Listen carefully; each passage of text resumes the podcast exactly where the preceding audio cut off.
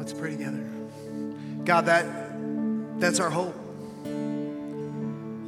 That as a result of how we live our lives, how we carry ourselves, how we show honor to you and love to those around us, that they would experience the love of an eternal Father. They would hear your kindness break through in our lives. They would receive your compassion through our words and our posture and our generosity. God, I pray that you would use our resources and our passions and our relationships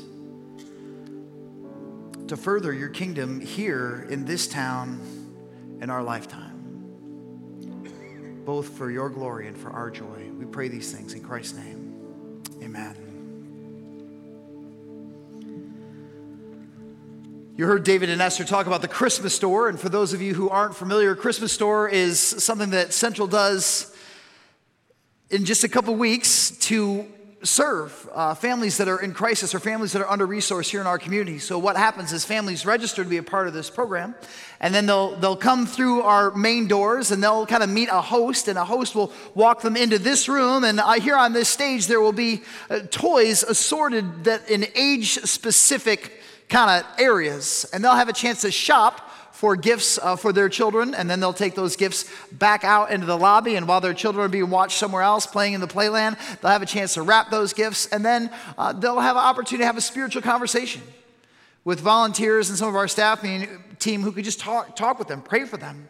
Show them the Father's love, the compassion of Christ, in many of which, as you heard David Esther's story, are, are going through very challenging set of circumstances few months ago, I, I, was just kind of making small talk with a woman who was cutting my hair, and I, she found out that I worked at Central, and she goes, Oh, my family was a recipient of a Christmas store gift not too long ago. And she went on to tell me about how she and at the time her boyfriend came from very challenging set of uh, just fam- their family backgrounds were, were very intense. There was, a lot, there was a lot of chaos, and there was a lot of uncertainty, and there was a lot of pain in their respective stories. And they had two young children, and they were both kind of living in transitional housing, struggling through their own journey with addiction. And they had a chance to come to the Christmas store, and it was uh, their, their initial point of entry to this church. And she talked about how overwhelmed they were with the kindness and how meaningful that specific Christmas was to their children as a result of your generosity and your compassion.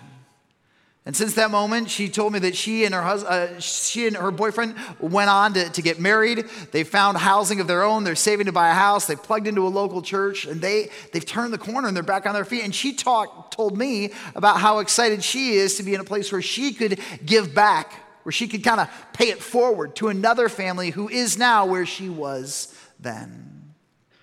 So if you haven't already signed up to volunteer for the Christmas store, we still need a handful of people with a very specific skill set. We're looking for people uh, who speak Spanish and who can translate for our Spanish speaking guests who are going to be coming through the Christmas store. So if that's you and you're free on the day of Christmas store, there's a table out in the lobby. My good friend um, Mason Rosado is kind of staffing that, and he'd love to get your information and talk to you about how that can work. Also, if you haven't already grabbed a green bag to fill with toys, you can do that. And you'll notice that on each bag, there's a different colored card that indicates the age group that you're buying for. And the people who are running the Christmas store tell me that the age group that has the most need at this point is 9 to 11 year olds. We're looking for people who can buy gifts for 9 to 11 year olds. So just this past weekend, uh, my wife was saying, Hey, um, I'm buying gifts. And I went in and saw that, like, I didn't even have to go to Target this year because she ordered it all online. So it's getting shipped to our house. I work here anyway, and I get a chance to bring the gifts here to the building. And as you heard in the opening announcement uh, video, all of, we need all of those gifts here on site by next Sunday.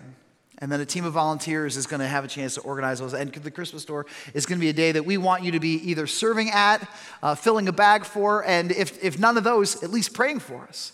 That God would allow this to be a moment for people who feel like they might be overlooked or might be forgotten or have fallen on hard times to know that they matter to God. And they can know that because we've communicated that they matter to us.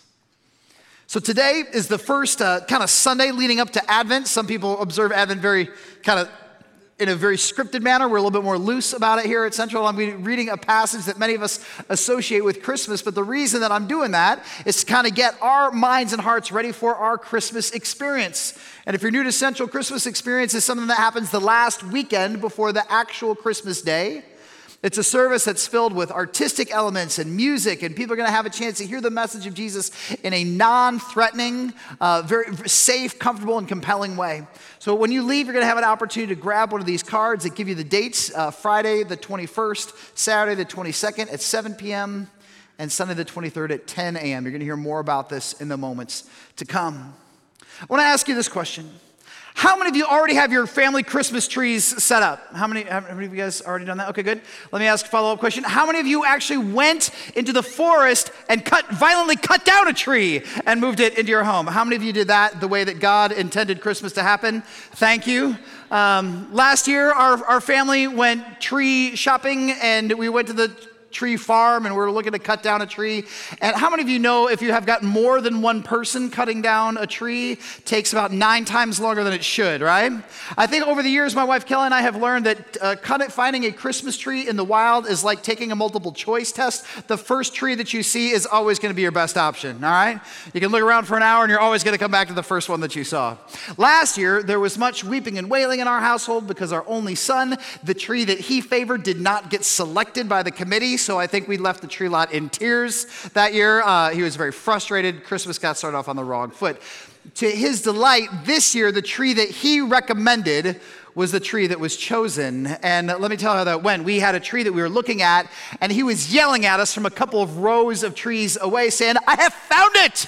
You must come and see. So he gathered everybody, and sure enough, it, it, we it checked the height box, it checked the symmetry box. There were a lot of dead spots. And so, much to Josiah, our nine year old's delight, his tree was the tree that was chosen. He was a tree evangelist, and now his choice is sitting in our living room. He was somebody who was so passionate about something that he thought was majestic and beautiful and glorious that he couldn't help but tell everybody around him. And today we're talking about this. What, what does it mean to tell the story? What does it mean to find something that is amazing to you and be so overwhelmed with excitement and energy and passion that you cannot restrain yourself? You don't, you, you don't just want to tell other people about what you found. You have to tell other people about what you found. You can't not tell them about what you found. And in the Christmas story, the shepherds model this well. So after we set up our Christmas tree, our other tradition, uh, Thanksgiving weekend, is that we set up our nativity scene. And the great debate that we have when we set up the manger scene on our kitchen mantle is you've got three wise men, but you only have one shepherd, but the shepherd has two sheep and a donkey. So the question is, do you theme people by their groups and have it like unbalanced by height because you have all these adults here and all these animals over here? Or do you actually take one of the wise men and have thematic incongruity and put him over by the shepherd? That's what we've done. We just kind of pretend that one of the wise men couldn't get along with the other two and it kind of balances the whole scene out. See, sometimes I forget that these people are more than figurines and symbols, they were like actual people. And they had names and homes and families and struggles and hurts and dreams. So I'm going to kind of fast forward us to the Christmas story and take a look at the lives of these unnamed shepherds as we find them in Luke chapter 2. There were shepherds living out in the fields nearby, keeping walk over the, watch over their flocks at night. An angel of the Lord appeared to them, and the glory of the Lord shone around them, and they were terrified. But the angel said to them, Don't be afraid. I bring you good news that will cause great joy for all the people. Today, in the town of David, a Savior has been born to you. He is the Messiah, He's the Lord. This will be a sign to you. You'll find a baby wrapped in cloths and lying in a manger. Suddenly, a great company of the heavenly hosts appeared with the angel, praising God and saying, Glory to God in the highest heaven, and on earth peace to those on whom his favor rests. When the angels had left them and gone into heaven, the shepherds said to one another, Let's go to Bethlehem and see this thing that has happened, which the Lord has told us about. So they hurried off and found Mary and Joseph and the baby who was lying in a manger.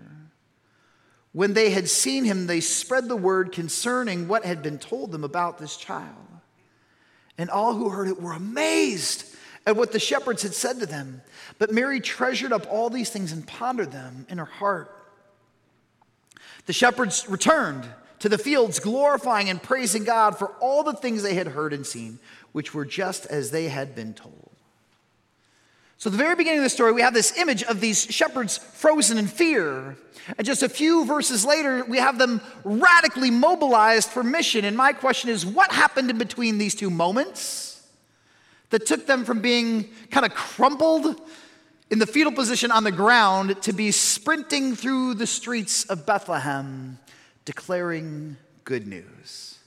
Maybe, maybe it's because they had a journey that took them from fear through hope and into witness. The story starts with them falling down in fear. It says, An angel of the Lord appeared to them, the glory of the Lord shone around them, and they were terrified. If you ever have a chance to go to mo- modern day Bethlehem and go to this historic site that tr- tradition calls the Shepherd's Fields, you'll know that at night it gets pitch dark. These rolling hills block out any exterior lights, and on a moonless night, you probably wouldn't even be able to see your hand in front of your face. On top of that, it's kind of a, it, it, these, they've got rolling hills, but it's a barren landscape. There's very little cover. So if you needed to run for your life, there really wouldn't be anywhere for you to go and hide. On top of that, the shepherds would have been the, the, lowest of the low in their particular historical context. They had no weapons, they had no leverage, they had no status, they couldn't call for backup or reinforcements or, or, or help from the law. They were uh, completely and totally on their own, and they were facing a set of circumstances that they did not understand. And today, maybe you walked into this room, and that describes your story too. You feel alone and overwhelmed. You're stuck in fear. You're facing what seems like an impossible fight. You've been kind of struggling on an unclimbable mountain and, and you can't move. And you're hoping that maybe a voice will cry out and say, Don't be afraid. There's good news for you. The shepherds believed that promise and they transitioned from falling down in fear to hurrying in hope. Their, their hope had, had legs on it. Their hope drove them to walk somewhere, to move in a direction where they had heard God speak. It said, when the angels left, the shepherds said, Let's go to Bethlehem and see this thing that has happened, which the Lord has told us about it. The shepherds survive this, this life threatening encounter, and they realize that they have nothing to lose. If what the angels have said is true, if there really is a Messiah and he lives within, he's existing within walking distance of where we are, that's a game changer. That prevents a completely alternate view of reality than the one that we've been living in. And on the flip side, if the angels are wrong, or if we've just been kind of hallucinating in the middle of the night and there, there isn't a baby, or there is a baby and he's not the Messiah, then all that needs to happen is that we go back to work. We had a welcome diversion in the middle of our midnight shift. If there's a chance that the promise might be true, you have to move in that direction or you have to choose to drown in despair. I'm grateful for both individuals who got baptized in both of our service for sharing us their hope transition moment, their moment to lean into maybe it's true. Maybe there is a Jesus who knows me and loves me and came to this earth to, to walk through all of the expectations and all of the disappointments and all the struggles that I have had and then lays down his life so that I could truly live. Maybe that's true. And if it's true, it's worth a step in that direction.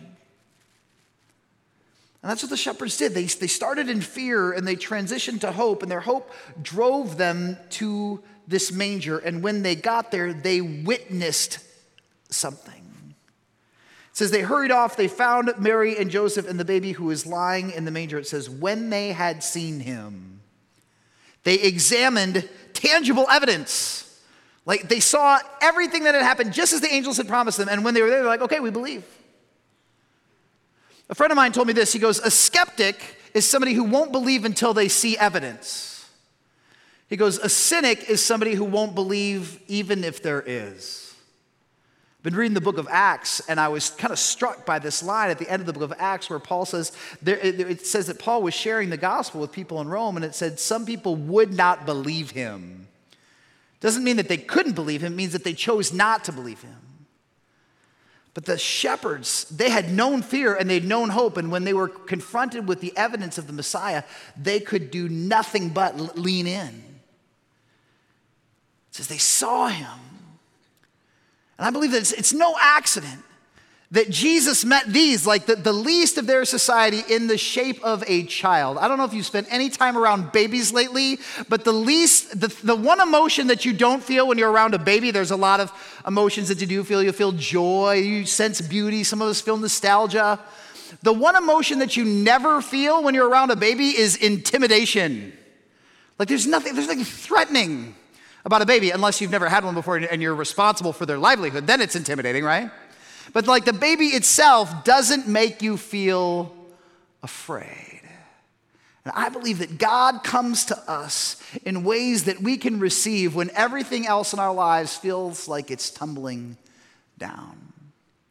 And when the shepherds meet the baby, they, they understand two realities. The first is that they are not alone in this universe. And the second is that God loves them.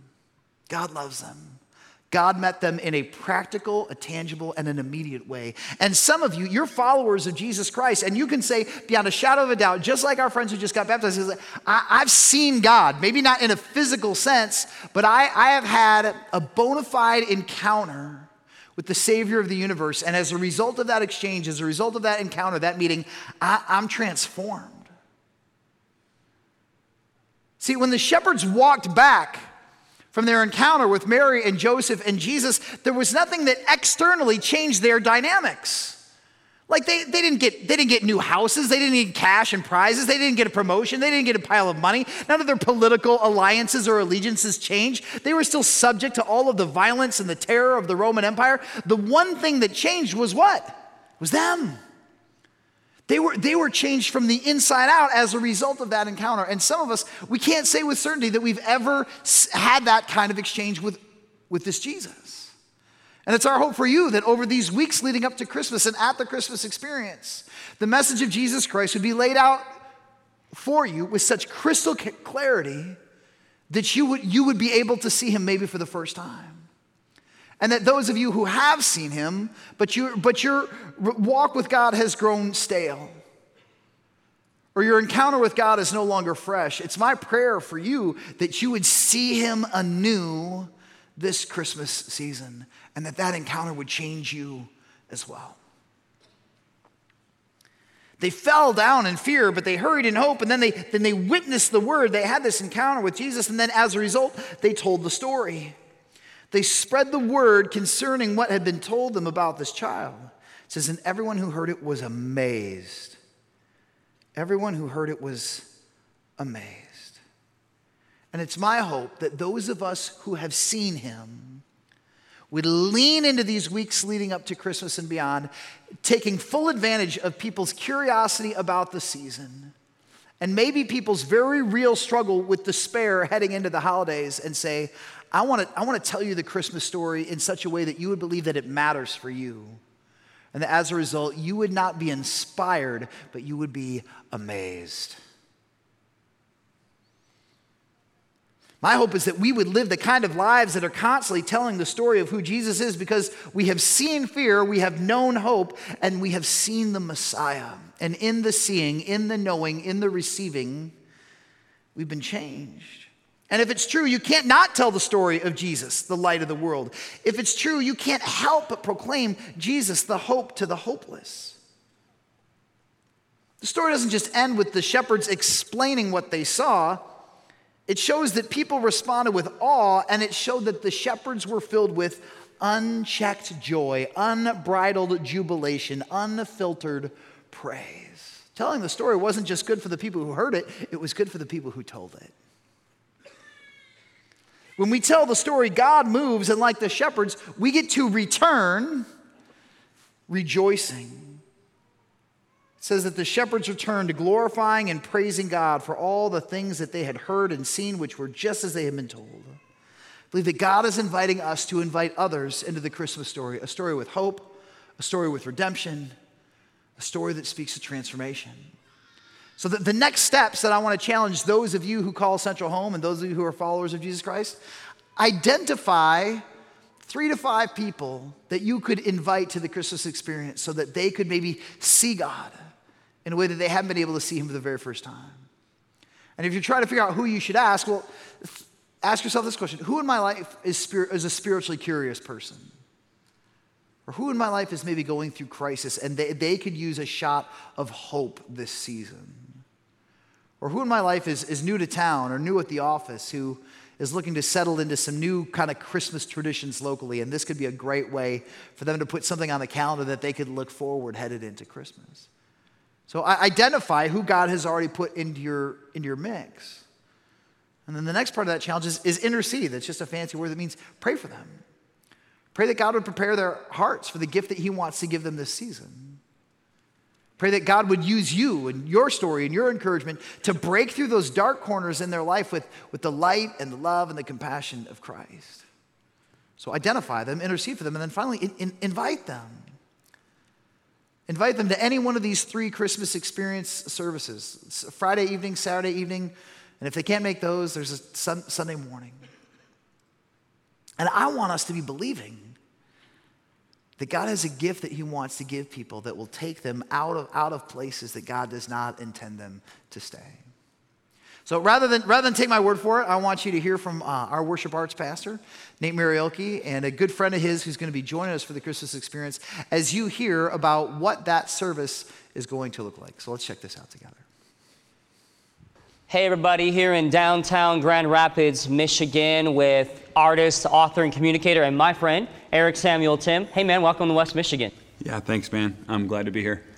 Hey, man, super pumped because in a few weeks you're going to be with us for our Christmas experience. Yep. Um, we're going to talk about that in a minute, but first I want the folks to get to know you. So, can you tell us where you're from, about your family? Hey, live in Rochester, Minnesota, uh, which is where the Mayo Clinic actually is. Oh, yeah.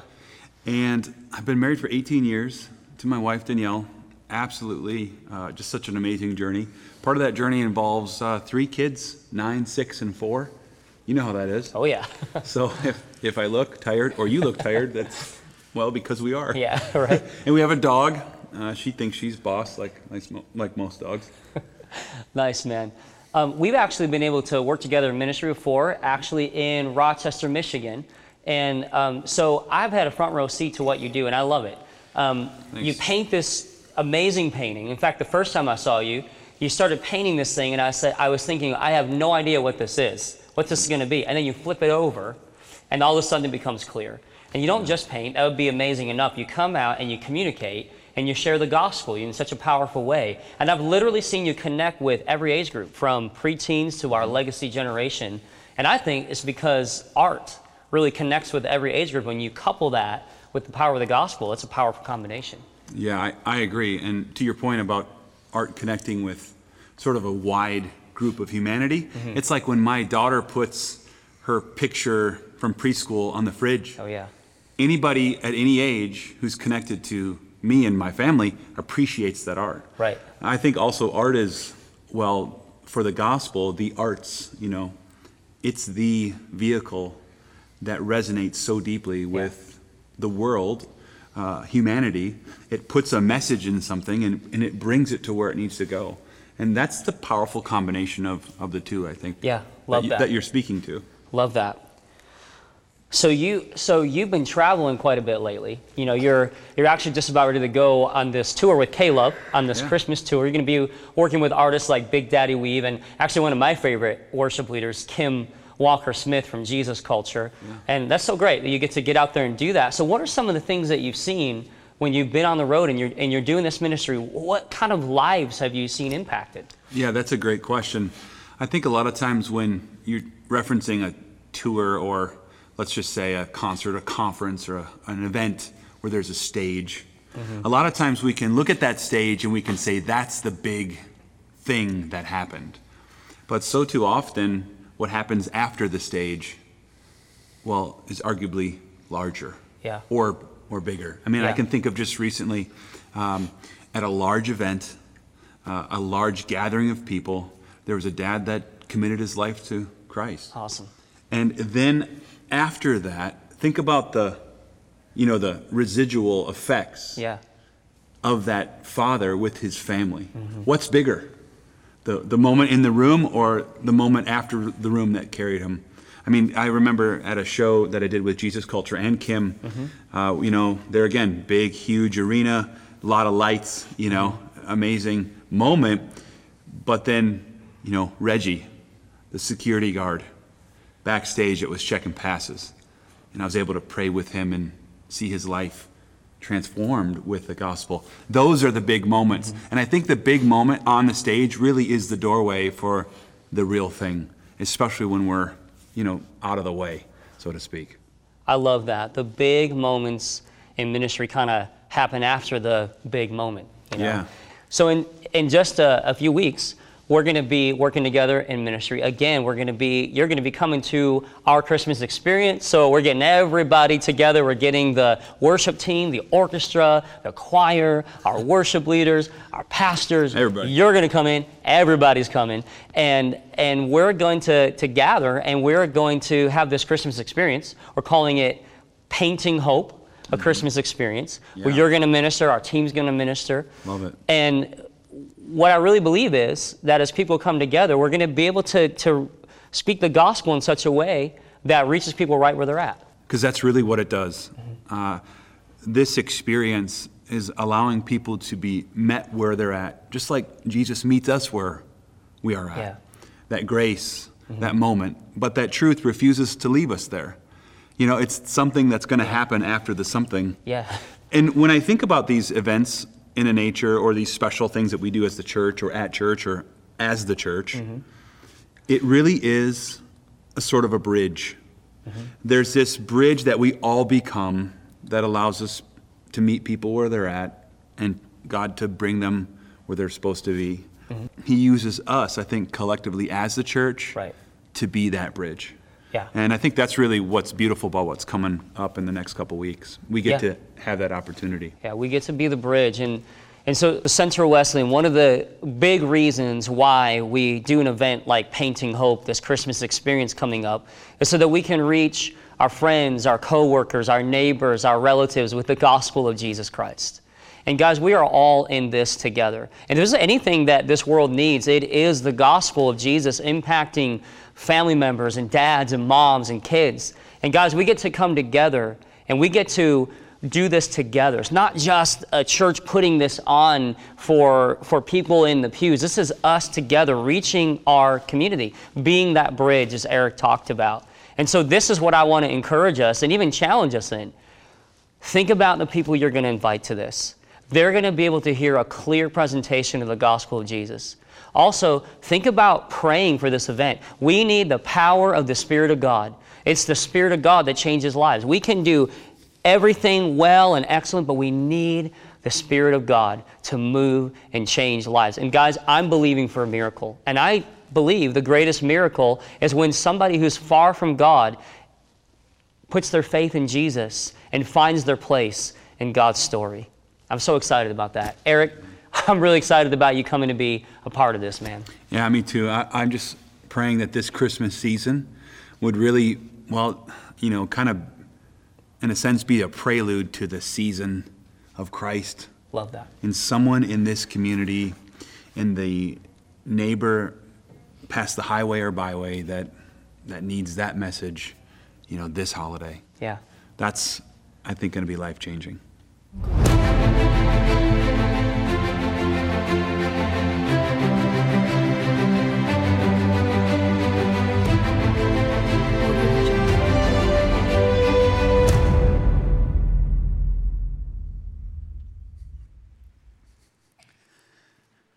Let you know that I certainly echo uh, Nate's sentiment in his heart. We really are believing that God's going to use this Christmas experience gift, not, not just to encourage and inspire us, but to be a gift uh, to people in our relational networks, people that we've never met before, strangers who wander, who hear about this event and kind of wander in off the streets to be a part of it. We're, we really are believing that God wants to give people hope.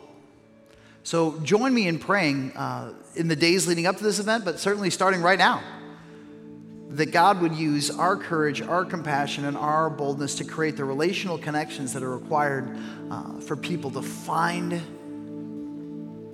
the truth and the heart of Jesus Christ in a new and powerful way this Christmas. Let's pray together. God, I thank you for Eric Samuel Timm, and I thank you for Nate Marielke, and I thank you for all of the other just amazing people that you have brought to Central with creative and artistic gifts. We thank you how from the very beginning of creation you have used artistry to communicate your heart and personhood to us, your people.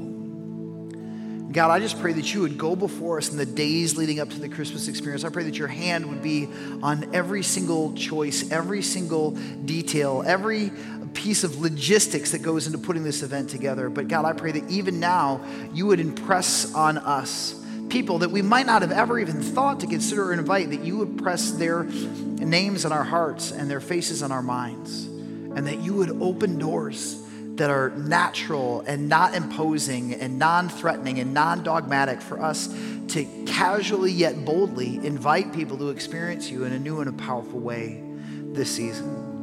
God, I just pray that if there's anything in the physical or spiritual realm that would prevent people from being open to you at this event and in this season, I pray that you would remove it now in the name of Jesus by the power of the Spirit so that prodigals could find their way back home and people who are lost could be found, and people who are blind uh, could have their eyes open to who you are. So, God, I just pray that we would end our time together, uh, that you would give us the infusion of boldness and joy and confidence and anticipation uh, to be a part of this journey where we're pulling people into the Christmas story, maybe for the very first time. We pray these things in your name.